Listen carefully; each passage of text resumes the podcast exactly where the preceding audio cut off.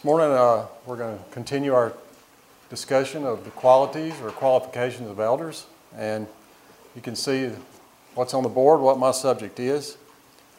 Uh, Alan Bonifay wrote As the faithful men who are trusted with the decision making, the authority to delegate responsibilities, and the spiritual protection of the congregation in which they serve, elders must be qualified men who, by their study and teaching of God's Word and by their own behavior, have demonstrated to their congregation their dependable leadership skills. Most of the qualities and the qualifications imposed upon, these men by Paul in his letters to Timothy and Titus are required of all of us, required of all faithful Christians, including the one that is the subject of our lesson this morning.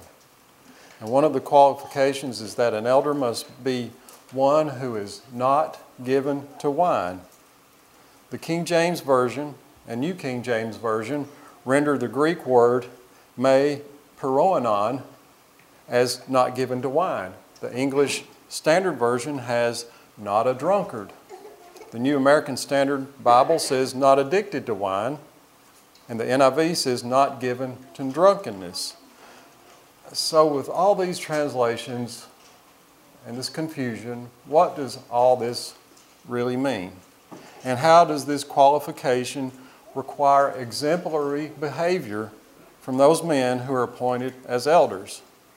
To answer this, we need to understand the meaning of the word drunkenness in the New Testament. We also need, need to establish that drinking in moderation is a form of drunkenness and is also a sin. Because, you know, some people get together after dinner and serve wine to drink, or they have a glass of some sort of alcoholic beverage at bedtime. Is that okay? Is there anything wrong with it? Popular commercials on TV and in magazines include the words, drink responsibly. Is that possible? And alcohol commercials show healthy, athletic people having a great time and they're in some sort of a wonderful outdoor adventure. And those, are those commercials accurate? Are they painting a true picture of what alcohol will do for you? And is it possible to drink responsibly? And I want to talk with you a few minutes about the other side of the picture. And I want to study what the Bible really says about all this. And I know that alcohol has many defenders, but I like what Abraham Lincoln said. He said, Alcohol has many defenders, but it has no defense.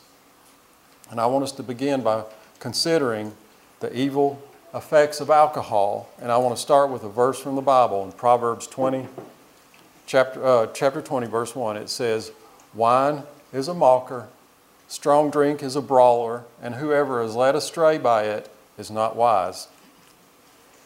Know, we live in a no fault society where alcoholism has been called a sickness or a disease for which the victim is not responsible. It's just another example where no one is willing to accept responsibility or blame for anything that he does. We have no fault insurance, we have no fault divorces. Why not no fault alcohol, alcoholism? It's like a disease like chickenpox or measles or mumps. We would never allow a company to sell a beverage which causes measles or smallpox or, or polio. But with alcohol, it's different. It's different because it really does not contain a disease causing ingredient.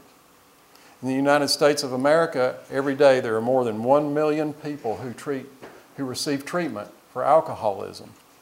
In the year 2014, according to the National Highway Traffic Safety Administration, 41% of all traffic deaths are alcohol related. That means that every 30 minutes, someone is killed in a traffic accident because of alcohol. You know, if there was a disease that was killing this many people each year, our government would be warning against it and funds would be given to study it and to try to find a cure. We'd be having telethons to raise money in order to find a, a vaccine. but alcohol is promoted and it's advertised at every turn. Over 20 million Americans experience problems with alcohol, and there are over 12 million alcoholics. Alcohol is involved in 50% of spousal abuse cases, 40% of child abuse cases, 65% of drownings, 54% of those jailed for violent crimes, 49% of those convicted of murders or attempted murders had been drinking alcohol when they committed those crimes. I could go on and on with statistics like these, and as powerful as these statistics are, I'm not going to bore you with any more of them, and I don't want to spend time talking about things such as binge drinking or drunkenness or any of those things because just about everyone would agree that those things are wrong. At least anyone who says they respect the Bible because the Bible clearly states it. Galatians 5:21 says, "Envy, murders, drunkenness, revelries, and the like, which I tell you beforehand, just as I also told you in the past, that those who practice such things will not inherit the kingdom of God. It's so plain, and there's no doubt about it. Everybody believes that. But you see, the problem is generally not over what we call drunkenness. The problem is what is over what some call social drinking or drinking in moderation, whether it's in a social setting or it's at home alone by yourself. That's where the argument starts with a lot of people, especially those not in the Lord's church. You know, the Baptist and the Methodist churches, they led the drive to the prohibition movement in the early part of the 20th century. Yet the Methodists now allow drinking in moderation, including their clergy. Even Billy Graham changed his view and said, and I'll quote what he said I do not believe now that the Bible teaches teetotalism. Jesus drank wine. Jesus turned water into wine at the wedding feast. Mr. Graham calmed the outcry from his comments by saying, It is my judgment that because of the devastating problems alcohol has caused, it's better for Christians to abstain from its use. He recommends abstinence for social reasons rather than biblical reasons. Has modernism, has it in the past made its way into the Lord's church? Yes, it has. In the early 1900s, the first use of multiple communion cups were used in the Church of Christ. And we know how that has spread. The modernist movement would have you believe that having a shot of whiskey, a beer, or a glass of wine is now okay. We weren't as lightened back then, you know. We're more modern now. We have to stay with the times. Since the repeal of prohibition in 1933, more and more denominations have abandoned their stand for total abstinence, accepting drinking in moderation instead. We could approach this subject from different standpoints, but what I want to do is to look at arguments made by folks, especially religious people, people who say that they have respect for the Bible. And I want to, and I want to look at some of the best efforts they make to defend drinking in moderation. Let's consider some of the arguments made in the defense of drinking. Here's the first one. Sometimes it's said there is no verse in the Bible that specifically forbids drinking in moderation. Only drunkenness is addressed in Scripture. What about that? First, let me say this there are a lot of things that are not specifically con- specifically condemned in Scripture but are still wrong. Using heroin is not specifically condemned. But who's going to argue that since the New Testament does not specifically command people to abstain from heroin and its use, must, its use must not be forgiven? Forbidden, I'm sorry. But you know, many things in scriptures are forbidden in principle. And I don't believe this is the case when it comes to drinking.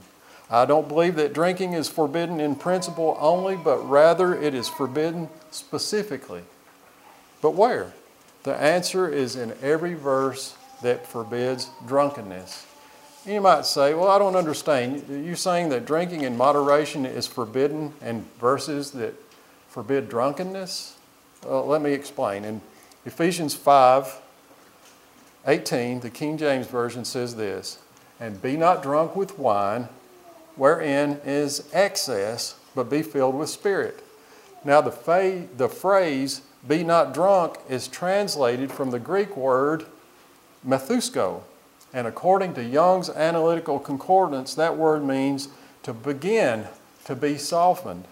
It means the marking of the beginning of methuo. The word is called an inceptive verb. It's a word that marks the process of becoming drunk. So, what Paul is actually saying is here is do not begin the process of becoming drunk. And when a person consumes alcohol, he is beginning to be softened. And that's social drinking is condemned in the verses that discuss drunkenness. The implication here is that people begin to be drunk when they begin to drink. And I believe the re- reason people struggle with this is because of what they see, or, maybe because of what they don't see. If they don't see a person staggering or in a drunken stupor, they don't consider that person to be drunk. But that's not what the that's not the Bible basis on which drunkenness is determined. Science and medical studies also bear out the fact that when a person begins to drink, that they are, to some degree, drunk. How much does a person need to drink to be affected? As early as the 1960s, the Journal of American, American Medical Association stated there is no minimum blood alcohol concentration that can be set at which there will be absolutely no effect. Somebody might say, well, you know, that's old. We're wiser now. We've had scientific advances in the last 60 years. Listen to a quote from the Journal of American Medical Association from the year 2009. It says, although legal limits for blood alcohol levels have been set in most states, impairment in driving skills can occur with any amount of alcohol in the bloodstream. There's a website overseen by the University of Oklahoma Police Department. You can go to this website and put in your weight and what you're drinking and the length of time you've been drinking and the number of drinks, and it will approximate your blood alcohol content. And I did some samples for a 145 pound person. I put in a five ounce drink of wine, drinking it immediately. It said that person is at 0.05% blood alcohol content. And if you uh, put in a 160 pound person and one drink of reduced alcohol beer, Notice it's reduced alcohol beer consumed over the period of one hour, and put that in there. At a blood al- you get a blood alcohol of 0.02%. You might say, that doesn't mean anything to me. What was this 0.02? What does that mean? Another website called stopimpaireddriving.org said that at 0.02% blood alcohol content, a person has some loss of judgment, relaxation, altered mood, decline in visual function, functions, decline in ability to perform tasks. The world admits, not even considering religious people, but the world admits some amount of drunkenness, impairment, and loss of judgment with one low alcohol content drink. Now, in light of that, how can a Christian possibly defend drinking with one low alcohol drink, you're already affected and impaired. And it gets worse with each consecutive drink or with, with stronger drinks, such as wine. And so the Bible does condemn social drinking or drinking in moderation. It's in the verses that discuss drunkenness. Let's consider a second argument. Sometimes people will appeal to Ephesians chapter 5 verse 18, and they will say that this passage shows that alcohol is only wrong in excess, not in moderation. Now let's consider this passage. The King James Version says in Ephesians 5:18, "And be not drunk with wine, wherein is excess, but be filled with the Spirit." And so the argument says, or the person who argues says, see, drinking alcohol in moderation is not condemned. It's drinking it in excess that's condemned. And that argument, I believe, is really a misunderstanding of the word excess here in this verse. The word doesn't refer to an excessive amount of alcohol at all, it refers to excessive or ungodly behavior. The American Standard uh, Version says this, and be not drunken with wine, wherein is riot. Instead of using the word excess, it says right, but be filled with the Spirit. I think that better conveys the idea. The idea then is this don't begin drinking alcohol, which brings ungodly behavior, but rather be filled with the Spirit, which has the opposite effect. Drinking in moderation has let millions of people become immoderate drinkers because alcohol is a habit forming narcotic. Each drinker of alcohol is a potential alcoholic. Would God actually endorse the use of a substance that brings so much misery? All right, number three, let's consider another argument that is sometimes made in defense of drinking in moderation. An argument has been made that says that drinking wine has health benefits. This is sometimes used by people who are seeking to defend their desire to drink wine. And they will sometimes refer to a study that states that drinking one glass of wine per day is actually good for your health. They're referring to a study that says that a chemical substance in wine called resveratrol, which helps prevent cardiovascular disease and cancer. And I want to read to you something from the Mayo Clinic website concerning this argument, this issue. It's dated March 9th, 2016, it says the American Heart Association does not recommend that you start drinking alcohol to prevent heart disease. Alcohol is addictive, it increases your risk of high blood pressure, high triglycerides, liver damage, obesity, certain types of cancer, accidents, and other problems. In addition, even small amounts of alcohol can, call, can cause cardiomyopathy, weakened heart muscle, and heart failure in some people. And here's one more co- quote from Martha Grogan, a cardiologist at the Mayo Clinic. She says, Any benefit of the use of red wine for health purposes is due to a substance called, called resveratrol. Resveratrol is found in the skin of the seeds of dark red and purple grapes. It's also found in grape juice, especially juice made from dark purple Concord grapes. Recent studies have suggested that red and purple grapes provide the same heart healthy benefits of red wine.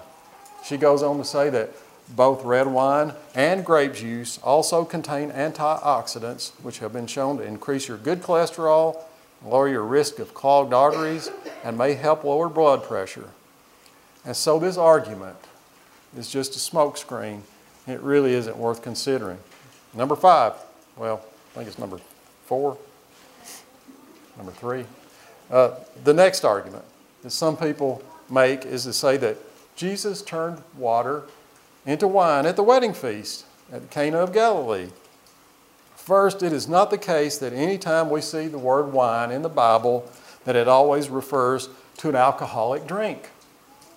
The word wine is a generic word and can refer to either fermented or unfermented juice of the grape.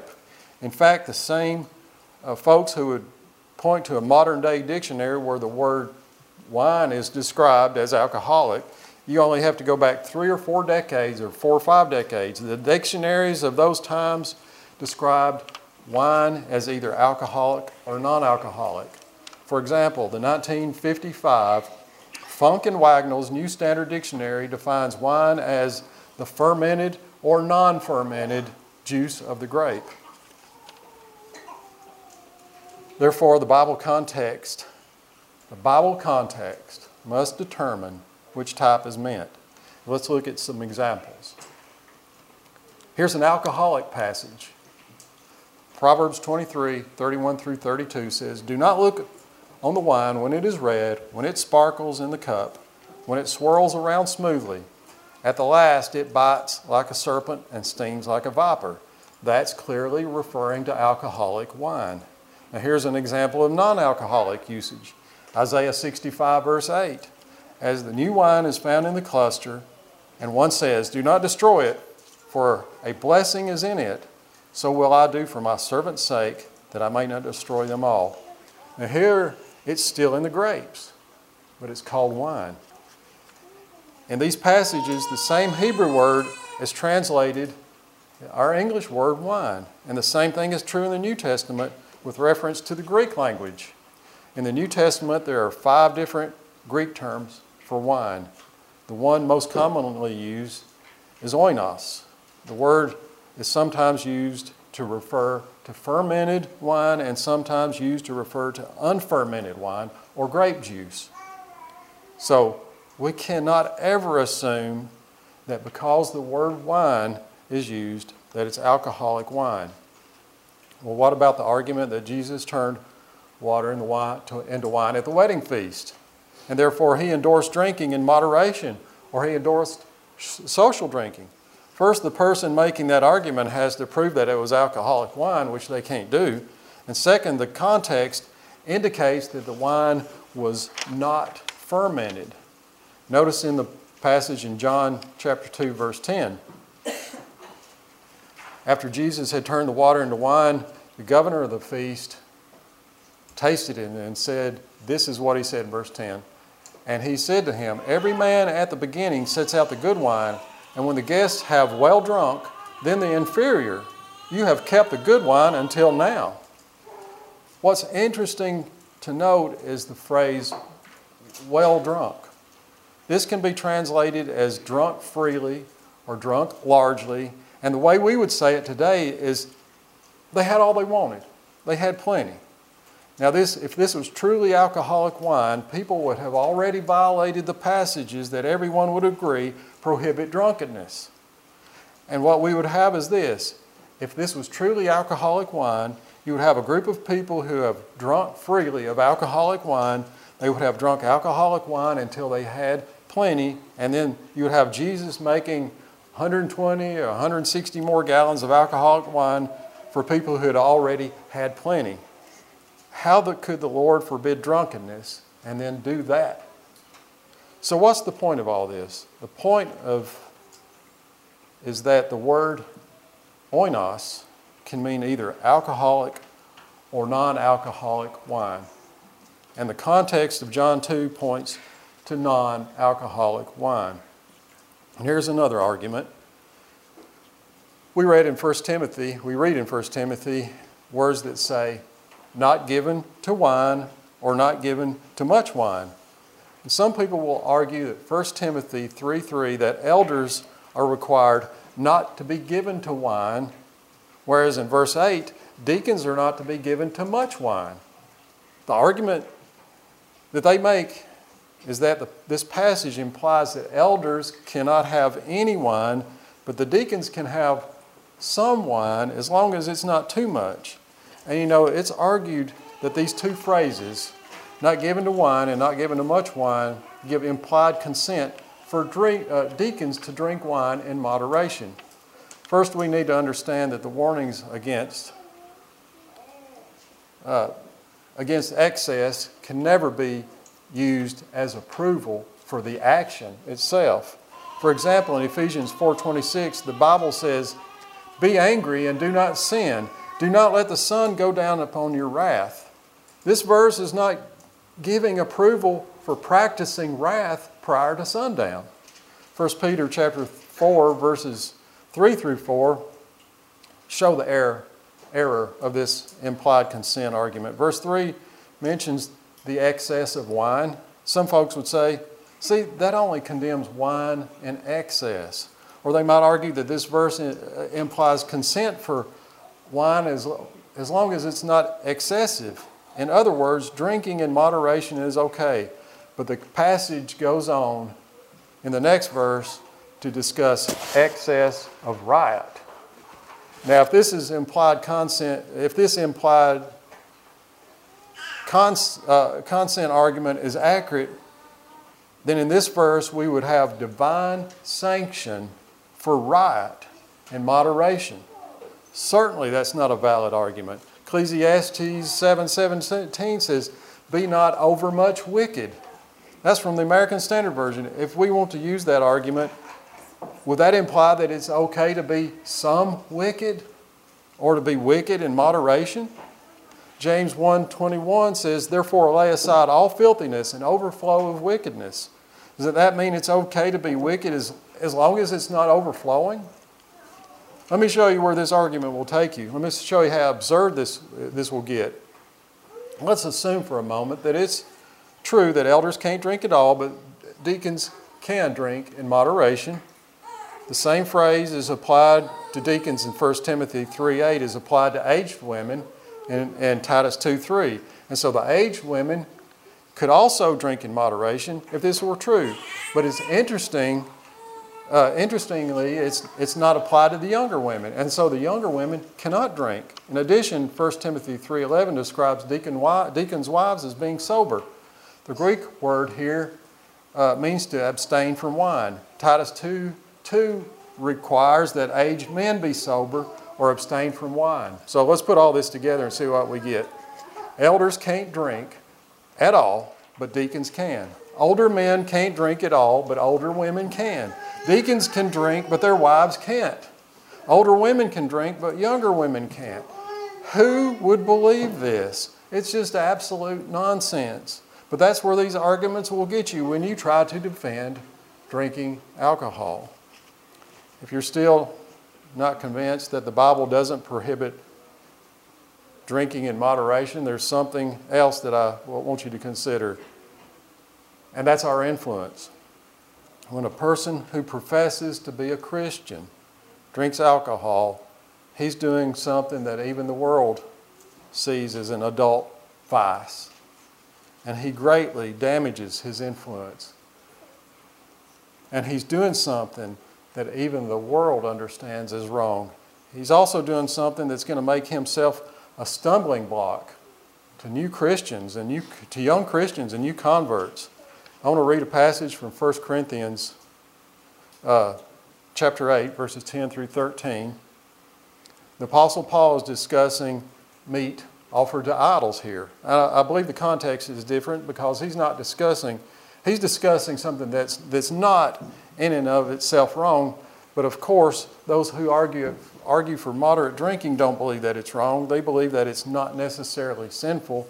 But listen to what Paul says in 1 Corinthians chapter 8, verses 10 through 13, he says, For if anyone sees you who have knowledge eating in an idol's temple, will not the conscience of him who is weak be emboldened to eat those things offered to idols? And because of your knowledge shall the weak brother perish for who Christ died. But when thus you thus sin against the brethren, and with their weak conscience you would sin against Christ. Therefore, if food makes my brother stumble, I will never eat meat lest I make my brother stumble. Now, Paul is saying someone else may see me doing it, and it may cause him to sin. And then in the light of that, I will never do that. Matthew chapter 5, verse 16 says, Let your light so shine before men that they may see your good works and glorify your Father in heaven. You know, it's going to be a whole lot harder to do that. In fact, I'd say it's going to be impossible to do that if you have an alcoholic drink in your hand. Guy N. Woods was a famous preacher once said, Any man, elder, deacon, preacher, or any person in the church cannot set the proper example of Christian living who engages in the use in any degree of that which has been the occasion of so much sorrow, grief, and ruin in the world. Temperance in the use of harmful things is total abstinence. There is no such thing as a proper, moderate use of drugs, alcohol, and other harmful substances. Proverbs 21, 20, chapter 20, verse 1 says, Wine is a mocker, strong drink is a brawler, and whoever is led astray by it is not wise. Not given to wine. This is a quality that must be present in any man who might become an elder. It's something that we should see in a man's life before he is able to lead the church. The role of the elder is to guide and protect the flock, the flock that belongs to Christ. The role is so important that the Holy Spirit has given us a list of qualifications and of qualities that these men must have. Not given to wine is such an important quality that the Holy, Holy Spirit has seen fit to include it in that list. The world treats drinking alcohol flippantly, but we should treat it as a command from God to abstain from such a sinful activity. A potential elder should be known for his sobriety and should be a long time exemplary example for the rest of the congregation. That ends, that ends our lesson.